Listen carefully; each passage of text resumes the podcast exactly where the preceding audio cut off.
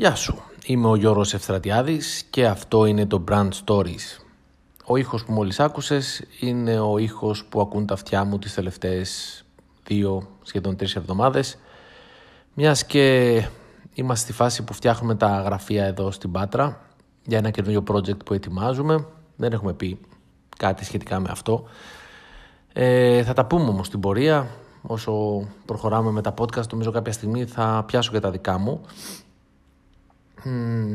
ήθελα όμως να, να αναφερθώ στη διαδικασία που, που μπαίνει κάποιος όταν ξεκινάει να φτιάξει ένα χώρο ειδικά είναι ένα επαγγελματικό χώρο γιατί αυτό που θέλουμε να φτιάξουμε εδώ είναι ουσιαστικά πώς να το πω ένας ε, χώρος γραφείων αλλά όχι με την κλασική έννοια ε, αλλά έτσι λίγο πιο πιο home η κατάσταση, ρε παιδί μου. Ένα, ένα γραφείο το οποίο θα σε εμπνέει, ένα γραφείο το οποίο θα είναι δημιουργικό, ένας χώρος ο οποίος, ε, στον οποίο θα μπορείς να, να αράξεις, να διαβάσεις το βιβλίο σου, να πάρεις το λάπτοπ σου, να κάτσεις σε έναν καναπέ και να κάνεις τη δουλειά σου. Θα έχει και ένα μικρό μπαρ μέσα, να μπορείς να πιεις την πύρα σου το απόγευμα, να χαλαρώσεις. Έχουμε διάφορα σχέδια γενικά για αυτό το χώρο. Ε, αλλά αυτό που ήθελα να, να πω, γιατί έχω, έχω καιρό να ηχογραφήσω podcast και τώρα βρήκα λίγο χρόνο έτσι, να, να κάτσω, να, να βάλω τις σκέψεις μου σε μια σειρά, είναι ότι αυτό που διαπίστωσα στις τελευταίες δύο-τρεις εβδομάδες και μιας και κοντεύουμε να ολοκληρώσουμε το χώρο, βέβαια από ό,τι καταλαβαίνω αυτό θα είναι ένα work in progress για αρκετό καιρό, ε, τουλάχιστον να μπουν τα βασικά κομμάτια όμως in place που λένε και στο χωριό μου, και να γίνει λειτουργικός ο χώρος. Τέλος πάντων, αυτό που διαπίστωσα είναι ότι ό,τι προγραμματισμό και αν κάνεις σε ένα project, είτε αυτό είναι ένα software project, είτε ένα project επιχειρηματικό, είτε ένα project σαν αυτό, δηλαδή το, το να δημιουργήσεις ένα χώρο είναι ένα, ένα, ένα project από μόνο του. Πρέπει να σκεφτείς πού θα βάλεις τι, πρέπει να σκεφτείς ε, τι χρώματα θα βάψεις στους τοίχους, αν θα τα, πώς θα χωρίσεις το χώρο, ε, να δεις που δει, που ανατέλει ο ήλιος και ανάλογα να φερθείς στις προσώψεις, να δεις τα προβλήματα που έχει ο χώρος, τα οποία δεν τα είδες όταν νίκιασες το χώρο, γιατί προφανώς όταν νοικιάζεις ένα χώρο κάνεις focus στα καλά, τουλάχιστον έτσι λειτουργώ εγώ.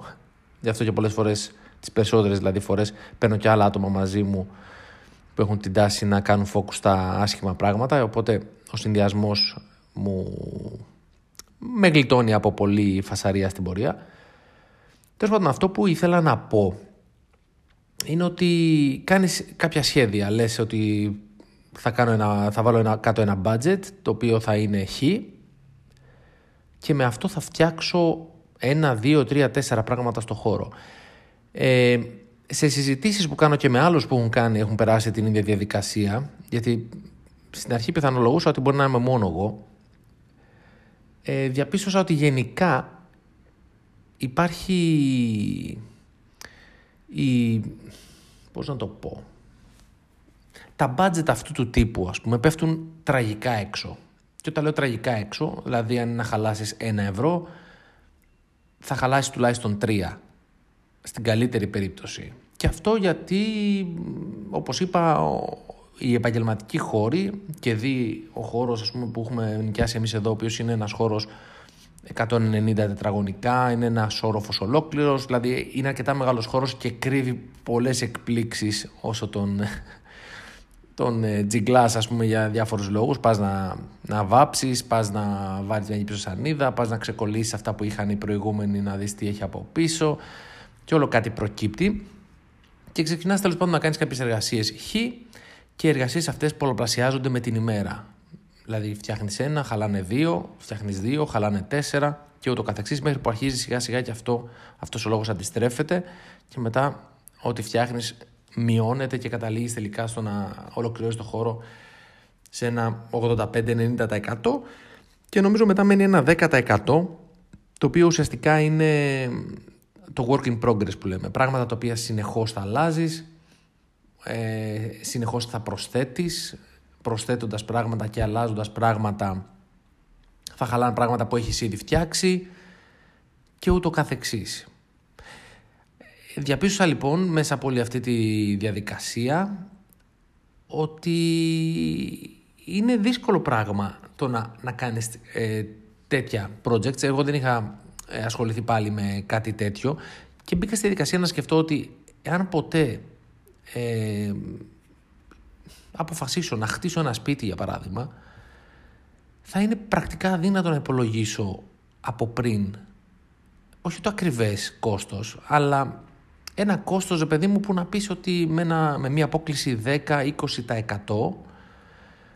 ε, θα πέσω μέσα. Οπότε τι έκανα, σκέφτηκα ότι ας ρωτήσω κάποιον που έχει αυτή την εμπειρία, γιατί μπορεί να, να είμαι εγώ τελικά το πρόβλημα, να μην μπορώ εγώ. Μάλλον να το θέσω αλλιώς. Είμαι σίγουρα εγώ το πρόβλημα. Εγώ δεν έχω καμία σχέση με αυτά, δεν μπορώ καθόλου να υπολογίσω από πριν. Αλλά η αλήθεια είναι ότι συμβουλεύτηκα ανθρώπους οι οποίοι έχουν την εμπειρία και την ε, τεχνογνωσία ας πούμε, γύρω από αυτά τα πράγματα, αλλά και πάλι ε, αστοχήσαμε αρκετά. Μιλώντας λοιπόν με μηχανικούς, με αρχιτέκτονες, μου είπαν ότι φίλους έτσι τώρα δεν είναι ότι έκανα κανένα, κάμια έρευνα διαδικτυακή, ε, διαπίστωσα ότι από τα λεγόμενά τους ότι ένα 70 με 80% των project τα οποία αναλαμβάνουν η απόκληση, τουλάχιστον στο οικονομικό κομμάτι, αγγίζει το 50%. Και αυτό με βάλει σε σκέψεις. Λέω, στα project που κάνω εγώ τουλάχιστον, τα οποία κυρίως είναι softwareικού ας πούμε χαρακτήρα, μία απόκληση 50% θα ήταν καταστροφική. Δηλαδή εγώ αν, αν παρουσιάσω τώρα σε έναν επενδυτή ένα, ένα business plan και του έχω μία απόκληση 50% μέσα, καλά θα με περάσει για τρελό, αλλά εννοείται ότι θα, θα, θα με πετάξει από το, από το παράθυρο. 50% απόκληση σε ένα project σημαίνει ότι ουσιαστικά δεν ξέρεις τι σου γίνεται.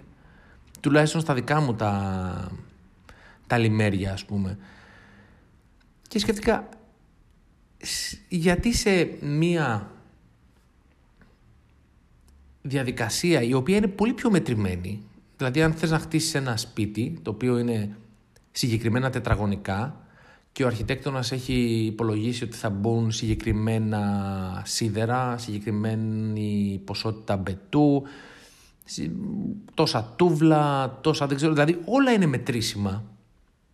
Πώς εκεί δικαιολογείται ένα 50% απόκληση ενώ στο, σε project softwareικού χαρακτήρα που οι παράμετροι είναι πολύ πολύ περισσότεροι και πολύ πιο μη συγκεκριμένη ας πούμε γιατί ας πούμε τώρα το project που θα τρέξουμε εμείς εδώ ε, ε, έχει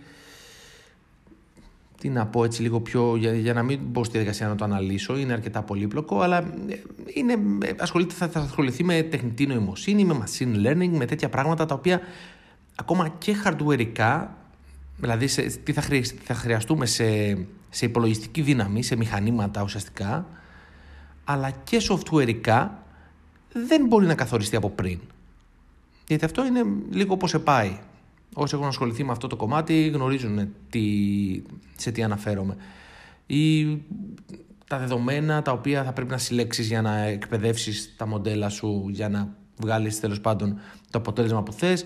Δεν ξέρεις ποτέ τι ποσότητα από, αυτά, από τέτοια δεδομένα θα, θα χρειαστείς Οπότε δεν ξέρεις πόσα άτομα θα χρειαστείς για να συλλέξουν αυτά τα δεδομένα από εκεί που βρίσκονται, να τα ανακτήσουν, να κάνουν τα integrations που χρειάζονται κτλ. Περίεργο πράγμα αυτό, γιατί όταν σε ένα περιβάλλον το οποίο είναι σχεδόν νομίζω σχεδόν πλήρως ελεγχόμενο επιτρέπεται ένα 50% απόκληση σε ένα περιβάλλον που δεν είναι τόσο ελεγχόμενο εάν πας με πάνω από 10% απόκληση νομίζω σε ένα business plan μπορεί να λέω και πολύ ε, θεωρείται παράξενο. Θεωρείται ότι δεν ξέρεις τι σου γίνεται, δεν έχεις κάνει σωστά την ανάλυση της αγοράς, δεν έχεις γενικότερα τοποθετηθεί έτσι αρκετά αναλυτικά πάνω στην εφαρμογή και την αγορά στην οποία θες να κάνεις ε, tackle ας πούμε. Αυτό. Συνεχίζονται οι εργασίες εδώ στο χώρο. Ευελπιστώ μέχρι το τέλος της επόμενης εβδομάδας να είμαστε τουλάχιστον πλήρης ε, λειτουργικοί με ό,τι εκκρεμεί, αλλά τουλάχιστον θα έχουν τελειώσει τα βαριά που λέμε και θα τα ξαναπούμε. Ε, θα συζητήσουμε και για αυτό το project, το οποίο ξεκινάμε εδώ, γιατί έχει πάρα πολύ ενδιαφέρον θεωρώ και μπορεί κάποιος που ακούει να ενδιαφερθεί τόσο ώστε να συνεργαστούμε σε κάποια πράγματα, γιατί θα, θα ψάξουμε ανθρώπους σε διάφορα, σε διάφορα επίπεδα και σε διάφορες ειδικότητες. Αυτά, να περνάτε καλά, πάω να πιω μια μπύρα και θα τα ξαναπούμε. Γεια χαρά.